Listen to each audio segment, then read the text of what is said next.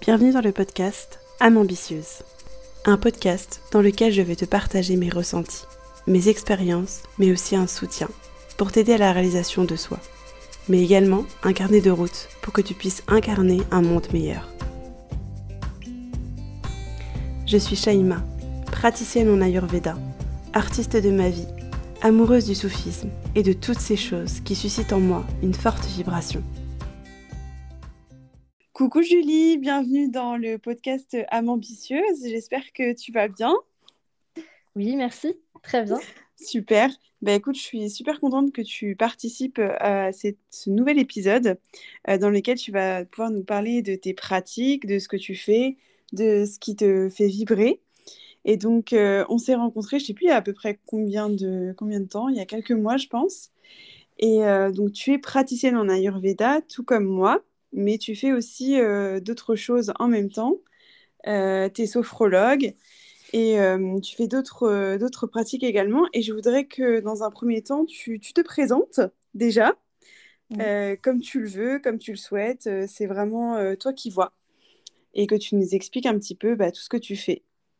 Ok. alors, du coup, j'ai 35 ans. Mhm. J'habite euh, dans le nord de la France, à côté de Lille. Euh, donc oui, je suis euh, sophrologue avant d'avoir eu mon diplôme de praticien en Ayurveda. j'ai fait mes études d'Ayurveda un peu en, à cheval avec mes études de sophrologie, mais j'étais diplômée avant en sophro. avant ça, j'ai travaillé pendant des années avec un public âgé. J'ai été mhm. animatrice en maison de retraite. J'ai fait des études d'infirmière également. J'ai fait un master en art plastique. j'ai fait plein ah de oui, choses. Tu as fait pas mal de choses. ouais, j'ai fait plein de choses. Et en fait, ces choses-là m'ont mené euh, finalement là où je suis maintenant.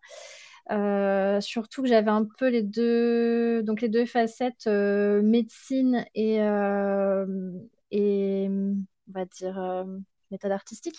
Ouais. Euh, du coup, ça m'a mené forcément bah, à, des, méthodes un petit peu plus holistiques mmh euh, et, plus spirituelles. Euh, donc, la sophrologie, j'ai commencé donc maintenant il y a un peu plus de deux ans. J'ai fait une formation sur un an qui aurait dû être en présentiel également, mais le Covid est passé par là, donc mmh présentiel malheureusement. Donc dès que j'ai été diplômée, j'ai continué pendant six mois à faire des, accompagnements bénévoles pour euh, me faire la main et continuer à m'entraîner. Et euh, pour l'Ayurveda, j'ai fait une formation d'un peu plus d'un an et demi avec mon formateur Stéphane Lecola et mmh euh, j'ai de la même façon continué à faire des accompagnements bénévoles pendant six mois, tout simplement pour avoir le plus possible voilà, de personnes. D'expérience. Ouais. Entre guillemets. Euh, ben voilà, c'est ça, tout à fait. D'accord. Et tu fais aussi autre chose, non euh, Du coup, mis à part euh, ton, ton, métier de sophrologue et, et praticienne en Ayurveda? Alors, pas particulièrement, mais par contre, oui, j'ai une, on va dire, une action assez régulière dans les associations de, de ma ville, dont une euh, qui parle, euh, qui aborde le sujet du deuil périnatal qui est une mmh. association qui s'appelle Parlez-moi de Mia. Et nous, on n'en avait pas dans, la, dans notre ville, dans notre localité. Et en fait, c'est une voisine à ma maman qui, avec qui je fais mon diplôme de sophrologie à l'époque qui m'en avait parlé et qui, qui avait fondé cette, cette association suite au deuil périnatal de sa belle-sœur quelques mois avant et euh, m'avait proposé d'agir en tant que sophro euh, dans l'association. Et c'est comme ça que ça a démarré finalement euh, par rapport à ces accompagnements-là bénévoles D'accord. qui m'ont mené après aux accompagnements que j'ai aujourd'hui. D'accord. Et est-ce que dans ces accompagnements-là, tu mélanges aussi bah, du coup de la sophro, de l'ayurveda ou pas obligatoirement et ça dépend aussi de, de, de la personne et du suivi? Alors, dans le cadre bénévole, c'est très différent. Euh, dans l'association, on essaye euh, de participer un peu toutes euh, à l'accompagnement. Donc, c'est beaucoup d'écoute essentiellement. Et pour tout ce qui est la sophrologie, on va plus vers de la, relaxation. Quand c'est un, accompagnement professionnel, c'est individuel. C'est très, très différent. Et effectivement, alors ça dépend vraiment des personnes et des besoins. Mmh si on parle que de deuil périnatal, on va déjà voir quand est-ce que le deuil périnatal a eu lieu. S'il est récent, on va y aller vraiment tout doux, tout doux. Et mmh. s'il est, voilà, s'il a déjà quelques années, on, on va pouvoir vraiment réellement entamer un travail. D'accord. C'est quand même un ça doit être un, enfin je trouve que c'est un sujet quand même assez complexe et qui est très intéressant parce que du coup tu dois aussi avoir plusieurs cas de figure et, et c'est sûr que c'est pas c'est quelque chose de, de, pas forcément évident et, et qu'est-ce que je voulais dire par rapport à ça? Et tes accompagnements justement par rapport à ces, à ces deuils tu, tu, ça se passe comment et ça dure à peu près combien de temps? Ça dépend de la personne aussi? Ouais. En fait, euh, le deuil périnatal, pour les personnes qui écoutent le podcast et qui ne savent pas trop euh, mmh ce que c'est, en fait, le deuil périnatal, ça commence à partir du moment où vous êtes enceinte et euh, que vous perdez le bébé au tout début de grossesse jusqu'à quelques semaines après la naissance. Donc, c'est ah large. oui, effectivement, c'est très large du coup. D'accord. Et donc, du coup, la question que je voulais te poser, je voulais revenir un petit peu euh, sur l'Ayurveda et la sophrologie. Et je voulais savoir euh, comment ces deux pratiques-là euh, sont arrivées dans ta vie et comment ça s'est opéré personnellement, si tu, veux bien nous le partager, bien sûr. Alors, la, sophrologie, ça arrivait un peu par hasard. En fait, je me suis intéressée à la naturopathie. Mmh départ, quand j'ai changé de travail et que voilà, j'ai atterri dans un cabinet de neurofeedback, c'est des entraînements cérébraux, avec un patron qui était passionné de, de naturo. Et du coup, euh, voilà, je suis un peu tombée dedans, je me suis vraiment intéressée. Je me suis dit, ça serait sympa de trouver une formation assez, euh, assez carrée. Et puis, en fait, j'ai pas trouvé ce qu'il me fallait parce que j'ai c'est pas un jugement, mais la naturopathie ne me convenait pas parce que pour moi, il y avait trop de cases. C'était pas assez large. Ah donc, euh, donc c'était voilà, c'était trop, encore trop proche de, de la allopathique. oui, euh, de la médecine allopathique. Oui, d'accord. du coup, euh, du coup, j'ai continué à chercher et, euh, et puis, euh, j'ai fait un peu de réflexologie plantaire parce que j'avais quelques formations quand j'étais en EHPAD et euh, donc j'en faisais déjà avec les personnes âgées. Donc, bah, je, je, continuais un petit peu à en faire. Et puis, en fait, une fois, en discutant avec ma sœur, elle me parle d'une sophrologue qu'elle a eue à son travail et qui lui a fait une séance. Quand elle m'a parlé de ça la mmh première fois, je me suis dit Ouais. Et puis, en fait, c'est bizarre comme quoi, tu vois, il y a des moments, il y a des, des, vraiment des lumières qui s'allument. Mmh. moi, j'avais déjà fait de la sophrologie, mais comme elle, elle m'en avait parlé, je ne savais pas trop ce que c'était, parce que moi, j'ai fait aussi de la sophro dans mon ancien travail, mais c'était voilà, des, intervenants qui venaient, et puis c'était dans, dans, le cadre de la qualité du travail, c'était vachement ah sympa. Ah oui. Et euh, du coup, j'avais plutôt cette idée-là. Et moi, elle m'en avait parlé euh, différemment. Donc, euh, finalement, j'ai pris quelques jours de réflexion. J'ai fait des recherches. j'ai contacté des sophrologues. j'ai réussi à faire quelques séances. Donc, voilà, j'ai un peu peaufiné mon projet. Et puis, j'ai regardé un petit peu au niveau financier, c'était possible pour moi. À cette époque-là, j'étais encore salariée à temps plein. Donc, ça allait nickel. Et puis, j'avais mon CPF, donc mon compte de formation. Mmh euh, bah, j'ai eu la chance parce qu'en fait, je suis tombée sur mon école euh, qui, cette année-là, avait eu euh, le droit de mettre leur formation dans le. c'est vrai que c'est pas évident hein, pour les, toutes les médecines naturelles et ça, c'est vraiment pas évident. Donc, ah, tant mieux pour toi. ah, eu, franchement, j'ai eu du bol parce que quand je me suis inscrite, c'était la seule session. Après, ils ont, ah plus, ils ont plus le droit parce qu'ils se battent hein, pour le CPF, c'est un truc de fou. Ah oui, d'accord. Ah donc, c'est un peu chacun son tour, j'ai envie de dire. Et là, j'ai eu beaucoup de bol parce qu'en fait, le, la, le prix de la formation correspondait à ce que j'avais. Donc euh, voilà, j'ai pas eu besoin, sauf pour payer ma, le RNCP, mais euh, sinon, euh, j'ai pas eu besoin de, payer ma formation. D'accord. Bah, je me suis inscrite. C'était une formation de sophrologie psychocomportementale. Donc, c'était pas la sophrologie caïcédienne, donc c'est assez différent. ça me convenait. À, ce moment-là, ça me convenait. Mmh D'accord. Et donc, du coup, avec la sophrologie, vous travaillez beaucoup sur le souffle, c'est euh, de manière générale, comment tu pourrais définir ça et comment toi tu l'approches? Enfin, quelle est, ton, quelle est ta, ta, manière de justement de donner une approche de la sophro euh, avec tes différents euh, j'ai pas envie de dire patient, mais je sais pas comment dire, en tout cas les personnes que tu suis, quoi. On dit accompagner aux clients. Bon, frère, je dis les personnes en général. Je dis, Oui, voilà. Euh, ouais, je cherche pas trop la difficulté, sinon c'est voilà, c'est compliqué.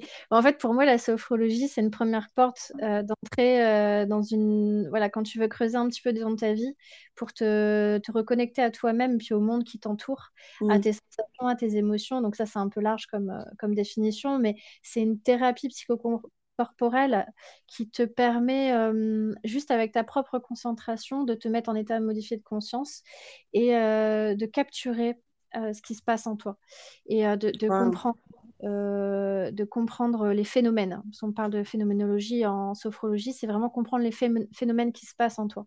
Et donc, euh, nous, on construit les séances en fonction euh, des besoins, des objectifs et des ressources de la personne. Et on, a voilà, une ligne directrice et des, des étapes à passer, sachant qu'on est toujours adaptable, quoi qu'il arrive. Euh, et on fait des exercices euh, de relaxation dynamique qui sont des exercices de respiration ou des, exercices euh, typiquement juste physiques, es debout, enfin voilà, des, choses comme ça. Tu prends D'accord. Il y a aussi toute la partie assise en position de concentration au bord d'une chaise où là, on va aller chercher vraiment les sensations, à reconnaître ce qui se passe à l'intérieur, reconnaître le ah corps, ressentir le corps. Et puis après, il y a toute la partie mentale où on rentre à l'intérieur de soi-même. Et là, c'est vaste. C'est vaste parce qu'on va rencontrer les pensées, on va rencontrer plein de choses, on va rencontrer des choses désagréables, on va les transformer pour euh, re-rencontrer les choses euh, agréables. Donc, c'est un travail très profond. D'accord. Et, et, toi, justement, pour, euh, pour, pour, pour ce travail-là, enfin, combien de temps à peu près durent tes suivis? Et, et ouais, déjà, cette première question, combien de temps à peu près toi tu préconises? Est-ce que tu préconises un suivi? Est-ce que une séance, je suppose que non, hein, mais une séance peut suffire? Est-ce que ou peut-être, je ne sais pas. Peut-être, c'est possible. mais ça arrive. Mais si ça mmh. arrive, parce que ça dépend à quel stade est la personne, comment bah, est la personne? Vrai. Donc en fait, tu vois, on, nous dit toujours à l'école, euh, un protocole, c'est 8 à 12 séances. Bon, on s'en est détaché un peu, je dis on parce que je, parle avec euh, mes collègues euh, mm. avec qui je travaille en général, mais on s'en est détaché parce qu'on s'est rendu compte que finalement, bah non, on a des fois des personnes qui ont besoin de 4 séances, comme des personnes qui en ont besoin de 25. Moi, je suis des personnes, ah des femmes en PMA depuis un an. Donc, euh, ah oui, d'accord. tu vois, c'est. Mais les séances, elles sont pas forcément une fois par semaine. En fait, tout dépend. Tout dépend de l'objectif. Si tu as l'objectif de passer ton permis, par exemple, bien sûr que là, il va falloir être carré parce qu'on a une date butoir. À, à, partir du moment où on a une date butoir, bah oui, là, mmh. ça va être. Euh, mais euh, si on est sur plutôt un chemin de vie, quel que soit l'objectif derrière, là, on va être au rythme, au rythme de la vie, au rythme de la mmh. personne. D'accord. Ok. Et du coup, euh, par rapport à ces suivis-là, euh, tu, comment dire, tu, tu, tu, fais face à des gens donc effectivement qui ont, un, qui ont des problèmes euh, divers et variés, j'en doute. Mmh. et comment, est-ce que parfois tu, tu as, été face à des problèmes compliqués, des trucs où tu n'as peut-être pas su gérer ou, ou est-ce que tu, tu, rencontres des difficultés justement dans, dans tes suivis? Pas forcément en sophro, hein, pas uniquement en, sophrologie, mais est-ce que ça t'arrive parfois, de, ou ça t'est déjà arrivé, d'être confronté à vraiment des grosses difficultés et, euh, ou des pathologies ou des choses comme ça? Ouais. oui, complètement. J'ai un exemple mmh. typique il n'y a pas longtemps, les TCA. Les troubles comportement alimentaires, c'est typiquement euh, un domaine dans lequel je ne rentre pas. J'ai une collègue qui, qui, connaît ça, qui n'est qui, pas spécialisée, mais qui connaît, qui serait vraiment à même, plus que moi, d'accompagner. De, Donc, quand c'est ça, clairement, je délègue. Donc, toi, tu poses tes euh, limites. Ah oui, oui, oui. Bah, de toute façon, moi, mes limites, je les connais très bien. Je sais les domaines dans lesquels je peux accompagner les gens. Je sais ce que je peux faire et ce que je ne peux pas faire. Et je, si je ne peux pas, je ne fais pas parce que je vais me mettre en échec et je vais mettre en échec la personne. C'est très dangereux parce que quand il y a déjà une faiblesse quelque part, c'est appuyer le couteau et le remuer. quoi. C'est encore pire. Bah, c'est vrai qu'en tant que thérapeute, euh, il faut faire attention à ce genre de, à ce genre de choses et, et, euh, et euh, ne pas hésiter effectivement à déléguer. quoi. Et c'est vrai que c'est ce que j'apprécie chez toi. Tu es vraiment. Euh, on, voit que tu aimes le travail en groupe. Et non, mais c'est vraiment super en fait parce que bah, c'est dans, dans, ce cas de figure-là, si tu, tu, voilà, toi, tu, tu sens que c'est c'est pas dans tes, dans, dans tes corps et, et, que ça dépasse tes limites, bah, tu délègues à, à, une collègue avec qui voilà, tu, tu as échangé et, et, tu sais qu'elle va pouvoir gérer. Quoi. Donc je trouve ça vraiment génial. Et, euh, et l'autre question que je voulais te poser, c'était par rapport à justement à l'Ayurveda. Et je voulais savoir comment, euh, comment l'Ayurveda est arrivé dans ta vie. Et est-ce que c'était un peu en même temps que la sophro ou comment ça s'est opéré? Euh, Alors, bah, du coup, pas trop, pas, enfin, pas en même temps. En fait, l'Ayurveda, euh, mon amie Alice, en fait, euh, je la connais déjà depuis très longtemps. Mon amie Alice, c'est celle qui fait des massages, euh, à des thérapeutes corporels à Lille. Et en fait, c'est la, c'est la copine en fait d'un de mes anciens collègues. Et il y a quelques années de ça, je crois que c'était il y a quatre ans, à mon avis, c'était il y a quatre ans. Euh, donc, euh, son compagnon, qui travaillait avec moi dans le même bureau, arrive un jour et me dit Ah, Alice, euh, elle a un, nouvel hobby, c'est l'Ayurveda. Et puis, il m'explique ça et je me dis ah, c'est quoi l'Ayurveda que je connais pas et du coup il m'explique et je trouve ça chouette et puis après on s'était vu et elle m'en avait parlé enfin mais c'était resté dans un coin de ma tête et, mmh. et c'est tout il n'y avait pas eu de d'émergence euh, de quoi que ce soit, c'était resté euh, dans un coin. Et puis finalement, euh, quand, comme je te disais tout à l'heure, quand j'ai fait mes recherches pour la naturo, les études, tout ça, j'ai pas trouvé ce qui me, ce qui me, ce qui m'allait. Oui. Et puis plein de fois sur Facebook, en fait, je tombais sur le sur la formation de Stéphane et euh, j'allais voir, je, je réallais voir, j'ai fait que ça pendant je sais pas combien de temps et euh, pas parce que euh, elle était onéreuse ou pas, parce qu'elle n'est pas du tout sa formation, mais parce que je ne savais pas si ça allait me convenir. Et puis un jour, j'ai pris mon courage à deux mains et je l'ai appelé et en fait, on a discuté au téléphone et, et il m'a expliqué ça allait être compliqué. C'est, enfin, l'Ayurveda, c'est pas facile à aborder.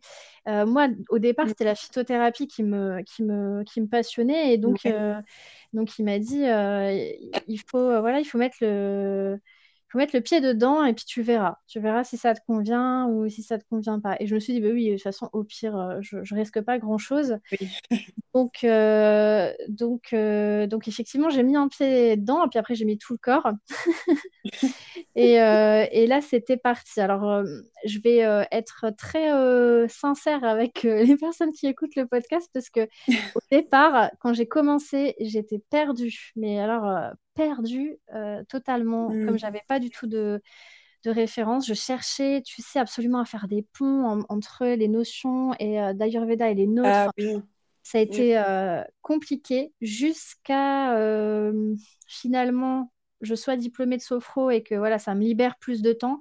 Et là, j'ai plongé dedans complètement et j'ai découvert les podcasts de Nathalie, j'ai découvert des, chaînes YouTube. Voilà, tu vois, des mmh. trucs qui ont, qui ont mis des, des, images et des mots sur des concepts que j'arrivais pas à, à, comprendre parce que la formation de Stéphane est extrêmement bien, mais elle reste très euh, très papier. Enfin voilà, donc euh, moi ça me convenait, mais du coup il manquait un peu d'interaction, enfin en tout cas de de, de ouais, d'imagerie. De, de, de Oui, de, je vois ce que tu veux dire. Bah, après, c'est une médecine, hein, donc euh, c'est, on peut s'y perdre rapidement et surtout que, voilà, en Inde, c'est quand même 5 ans d'études, c'est pas rien. Et, et, ouais, je te comprends totalement. Moi, j'étais un peu comme ça aussi au début. Mais en fait, tu te rends compte que, voilà, au bout d'un moment, bah, quand tu, tu y vas, tu t'insistes, et bah, ça commence à. Comment dire Les, liens se, se, font et c'est mm. beaucoup plus simple pour euh, comprendre. Mais ouais, c'est vrai que c'est pas, c'est pas évident. Et donc, du coup, tu as, fait, euh, as fait la formation avec, euh, avec Stéphane, c'est ça? Oui. Et... D'accord. Et donc, du coup, tu as, as, été diplômée un an et demi après avoir commencé la formation, c'est bien ça? Ouais. D'accord. Et donc après, euh, d'après ce que j'ai compris, c'est que toi, tu as décidé pendant six mois de, de faire des consultations. Ouais. Donc, euh, ou des bilans, je ne sais pas trop comment tu appelles ça, des bilans ou... Ouais, des bilans, de... des bilans santé selon l'Ayurveda. Euh. D'accord. Et donc, tu as décidé de faire ça pendant six mois, mais de manière bénévole, en fait. Mm. D'accord. Pour, acquérir de, l'expérience. de l'expérience, oui. D'accord. ça, ça, a été top, hein. Ça a été top. Bon, bah super. Et du coup, moi, ce que, j'aimerais bien savoir, c'est euh, dans toutes ces pratiques-là, toi, quel est ton, quel est, est ton, objectif?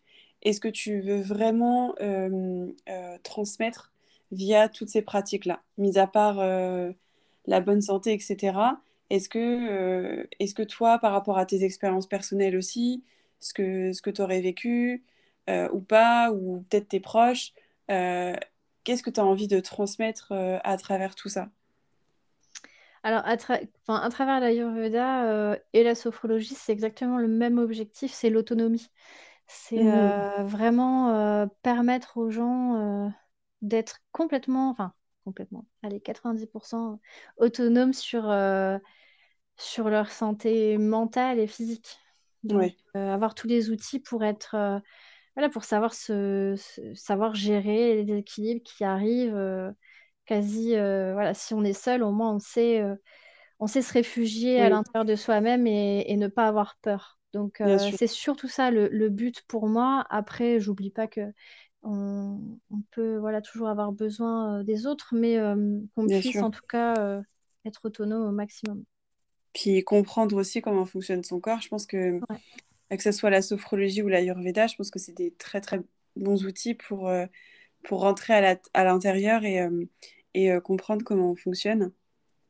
Donc, euh, ok. Et du coup, euh, par, rapport à, par rapport à justement tes accompagnements bénévoles, est-ce que c'est, est-ce que je pense que c'est un peu différent de la sophro et de l'ayurveda, je suppose? Oui, ça a été différent parce que bah, la sophrologie, c'est des séances qui sont un petit peu plus rythmées. Enfin, on a une par semaine. D'accord. On voit les gens. Donc j'ai fait moins d'accompagnement bénévole en sophro et plus d'accompagnement en Ayurveda parce que bon, les, les, premières consultations, moi, je les fait en deux fois, je les fait en deux rendez-vous. Hmm. Et ensuite, on se voit une fois par mois. Donc euh, déjà, il y a un rythme différent. Ah oui, d'accord. Aussi, ouais. Et toi, tu fais un... c'est un suivi de six mois que tu fais? Euh, idéalement un an, ah mais c'est mon idéal à moi en fait. C'est parce que je, euh, après, tu sais, après six mois, c'est déjà un peu la routine. Hein. Moi, j'ai des personnes que je suis là, euh, ça fait déjà plus de six mois. Euh, c'est la routine. Hein. Souvent, on discute, on raconte, on raconte les choses. voilà, on fait le bilan et puis après, on, on parle de la vie, quoi. Ah mais, mais, du coup, mais du coup, c'est bien parce que tu vois, on perd pas le, le lien, on perd pas le fil. Et puis, si, as, si la personne a des questions, il y a, y a, toujours, y a toujours un moment où on fait, le, on fait ce point-là. Donc, idéalement, un an, bien sûr, bah voilà c'est par rapport à... Parce qu'on est une société de, symptômes, de symptômes, donc s'il y a un symptôme et puis la personne veut absolument euh, que mm. s'atteler à ce symptôme-là, ça sera beaucoup plus court. Mais bon, bien souvent, euh, c'est pas ce, ce genre de, de, personnes qui viennent vers moi. Donc, euh, ouais. Mais oui, idéalement un an. Mais bon, sinon, c'est six mois en général. Six mois, c'est déjà bien. ouais, six mois, c'est bien déjà. Mais c'est vrai qu'un an, tu peux avoir un, un, aspect beaucoup plus global et qui est peut-être plus intéressant et, euh, et faire un peu un, avant-après qui est plus. Six mois aussi, hein, je pense que six mois, c'est déjà très bien. C'est vrai que le un an, c'est vraiment. Après, il faut être sûr que la personne, bah, elle suive et qu'elle souhaite continuer aussi. As ça aussi. Je ne sais pas si tu, tu rencontres aussi ces difficultés-là. Parfois, euh, on est aussi. Euh, face à des gens qui, bah, on leur donne, mais il euh, n'y euh, a pas forcément bah, voilà, de retour. Et après, voilà, c'est leur responsabilité, hein, bien évidemment. Mais euh, c'est sûr qu'avec des suivis assez longs, je pense que parfois, on peut perdre les personnes. Mais à la fois, je trouve ça très intéressant. Déjà, pour bah, s'auto-évaluer en tant que praticien, c'est super. Et bah, pour voir l'évolution de la personne, quoi. Donc, franchement, super. Et, euh, et par rapport à, comment dire, euh, qu'est-ce que qu'est-ce que toi tu qu'est-ce que toi par exemple si tu euh, en tant que en tant que, que praticienne et, sophrologue et tous les accompagnements justement que tu fais à côté quelles sont pour toi, dans, dans, toutes ces pratiques-là, quelles sont tes valeurs vraiment très fortes? Est-ce que vraiment tu veux faire vibrer et transpirer? Par rapport à la société aussi et à ce qui se passe euh, euh, Quelles sont les, corrélations par rapport à tout ça? Euh, C'est une bonne question.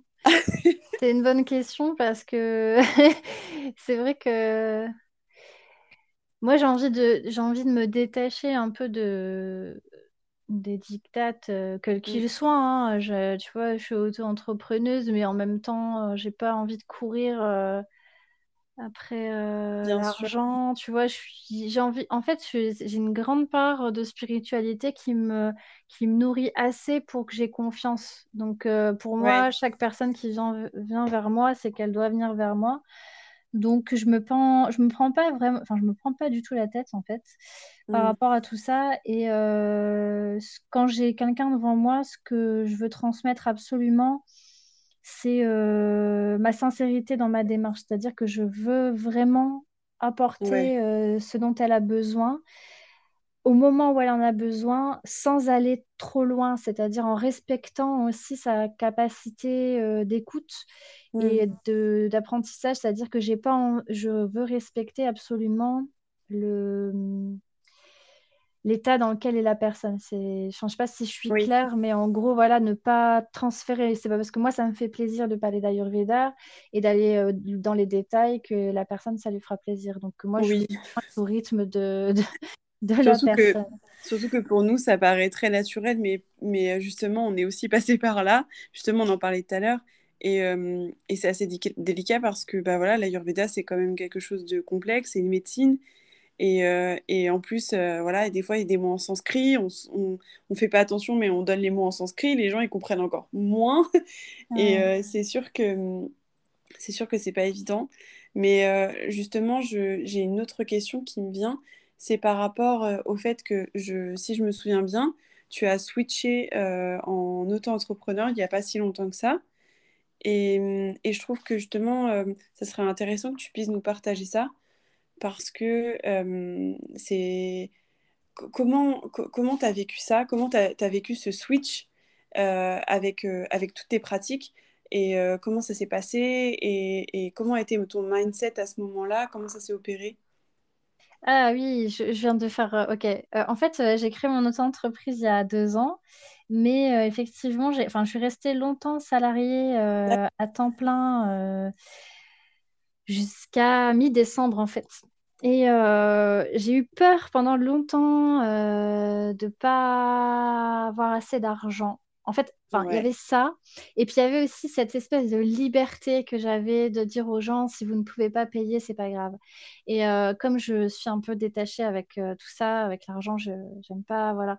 Et que mmh je suis dans une... Euh, des fois, j'ai des personnes qui vraiment sont dans une situation financière et qui sont difficiles et que je, je trouve que la santé...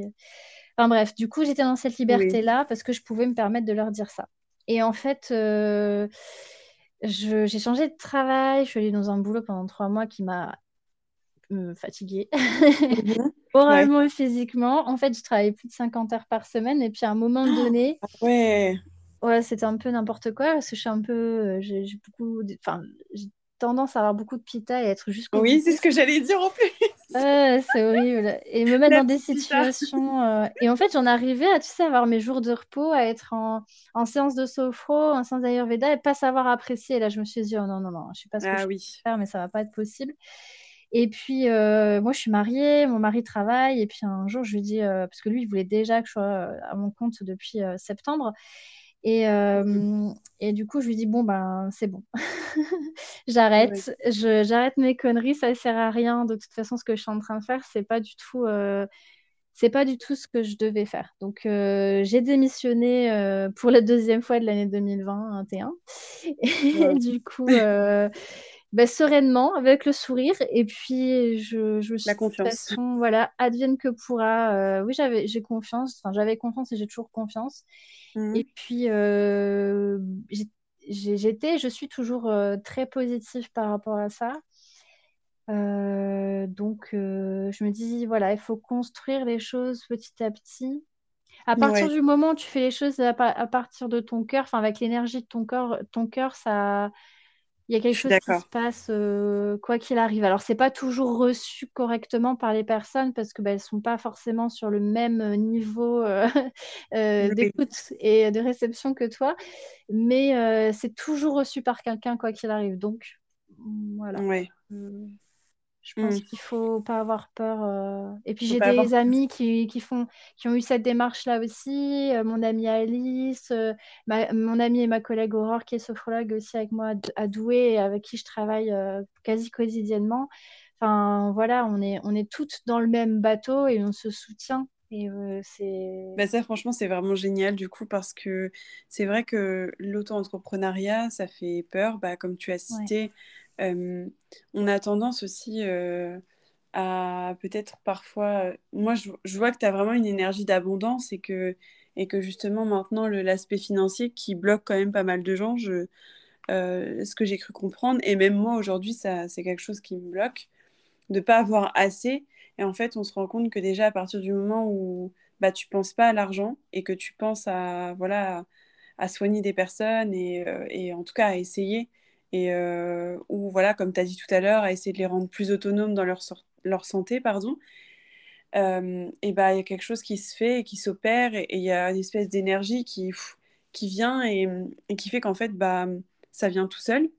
Et euh, comme tu dis, toi aussi tu laisses les gens venir et c'est une sorte de lâcher prise et c'est bien pour les pitas, c'est bien pour les pitas de, de, de, lâcher prise et de et de et de voilà et de et de se faire confiance surtout et, euh, et, voilà, et ce que je voulais te dire aussi, euh, je ne sais pas si tu veux finir ou, si c'est bon pour toi. euh, par rapport à... Alors, qu'est-ce que... Oui. Donc justement par rapport au fait que tu sois auto-entrepreneur bon, depuis deux ans, mais on va dire que tu es à temps plein maintenant depuis fin décembre. comment, ça, comment ça se passe? Comment, comment tes journées s'organisent? Et je, vais me permettre de te poser la question, parce que voilà, faut plus que ça soit tabou, mais est-ce que tu arrives à bien en vivre? Euh, Est-ce que ça correspond aussi à tes attentes? Est-ce que tu n'es pas trop submergé? Comment ça se passe pour toi au niveau de justement cette nouvelle organisation? Euh, alors, j'ai toujours eu euh, un talent organisationnel. Non, je oh pas du tout. En fait, si, si je m'organise bien, mais en fait, j'ai besoin d'être organisée, sinon je pars dans tous les sens. Parce que, en plus d'avoir un pita, euh, mon pita s'est apaisé, mais j'ai j'ai comme tout le monde du vata dans le mental qui me fait perdre les dates, euh, qui, qui me fait penser à un autre truc alors que je suis en train de faire quelque chose. Bah j'ai du kapha aussi en ce moment, comme tout le monde, qui t'empêche de te réveiller à 7 h du mat.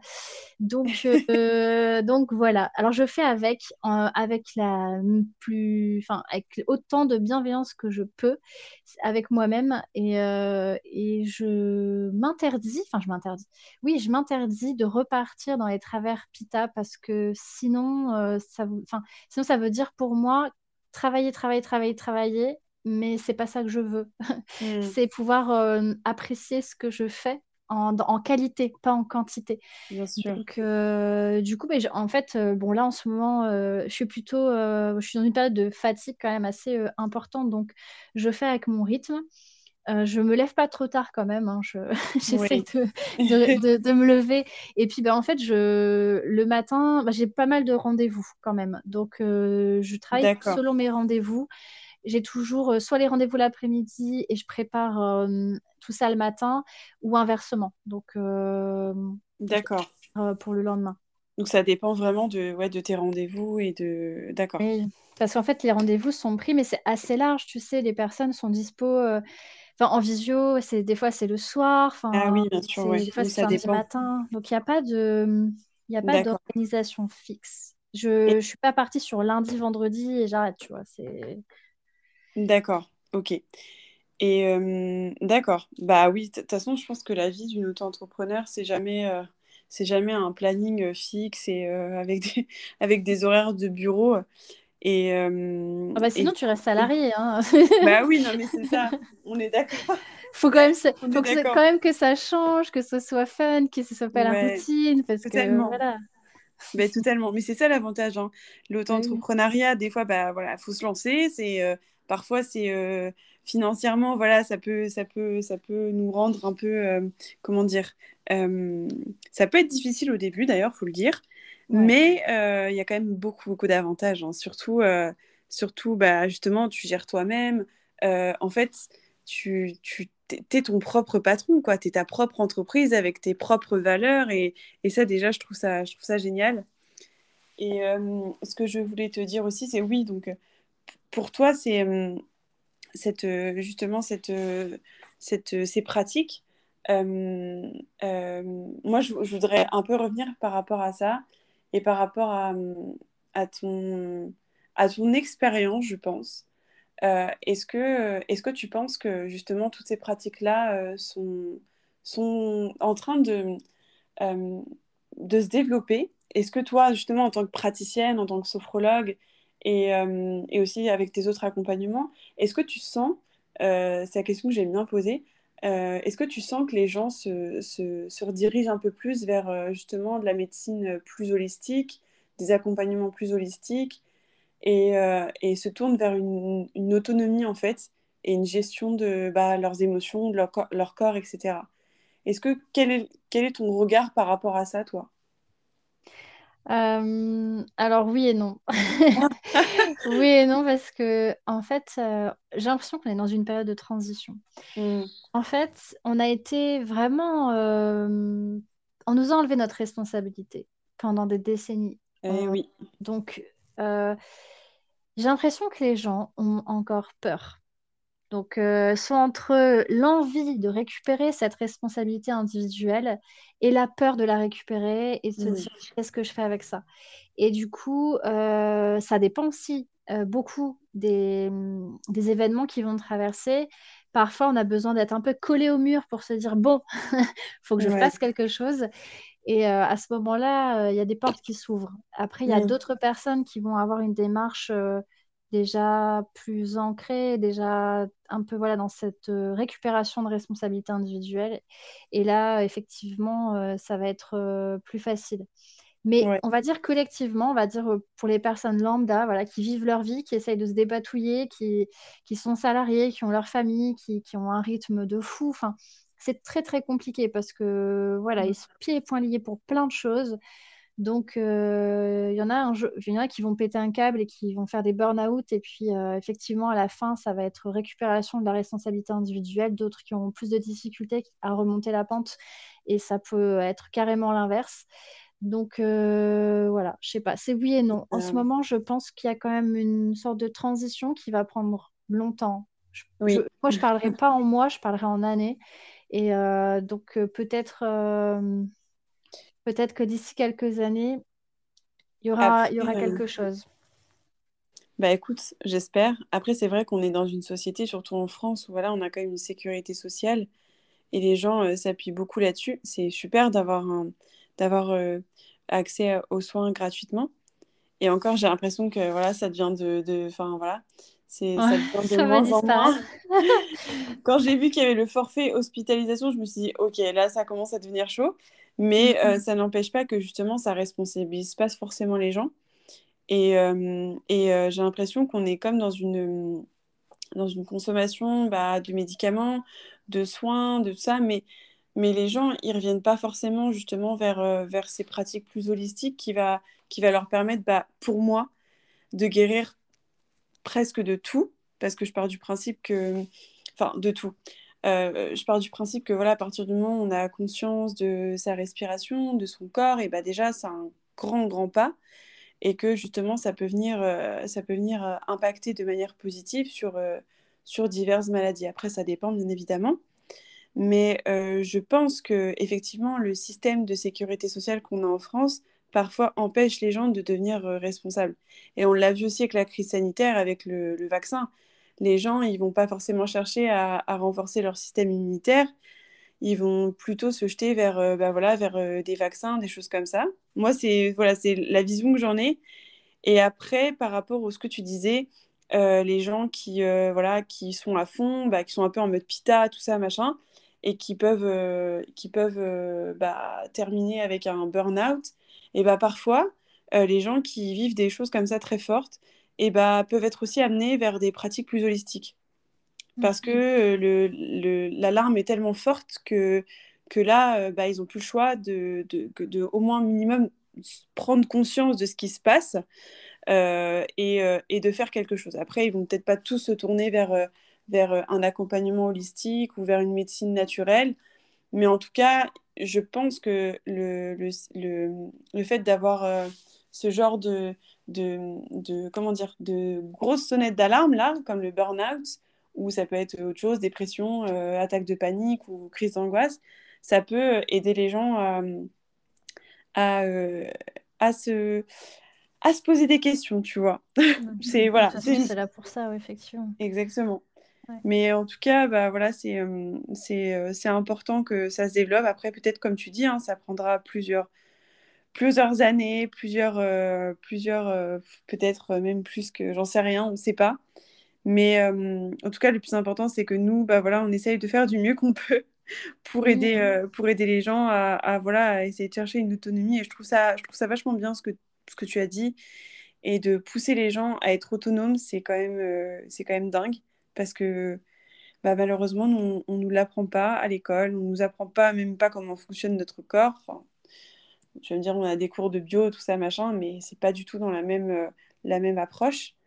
Et euh, moi, ce que la dernière question, du coup, que j'aimerais te poser, la question finale, c'est qu'est-ce que toi, tu aimerais laisser euh, sur cette terre? C'est quoi ton...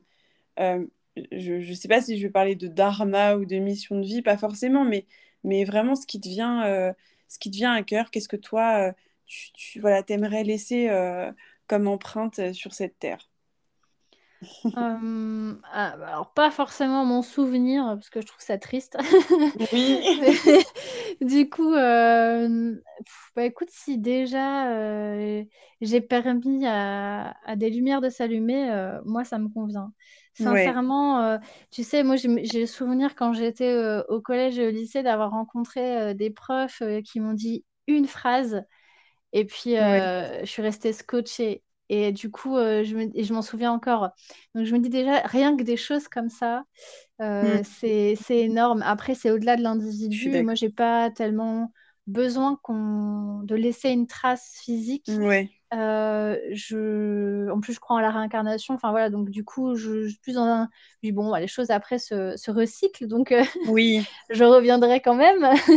donc après, dans cette vie-là, en tout cas, si déjà j'ai travaillé sur bah, mes propres euh, nœuds karmiques, on va dire. Et puis, euh, et puis je, je, je suis moi-même apaisée, je serais très contente. Et euh, si dans mon travail et puis avec mon cœur, j'ai réussi à allumer quelques lumières pour permettre aussi aux personnes vivantes sur cette terre à, avoir bah, plus de sérénité et puis à être plus, comment dire, dans l'acceptation et le, la la fusion avec ce qu'il y a autour, bah, ça sera mm-hmm. déjà très très bien. Je n'ai pas de grosses ambitions, à part, euh, comme je me le disais déjà moi-même quand j'étais petite, je me disais le plus important, c'est que je me sente euh, heureuse en fait, que je grandisse en me sentant heureuse. C'était ça euh, ce que je voulais déjà quand j'étais gamine.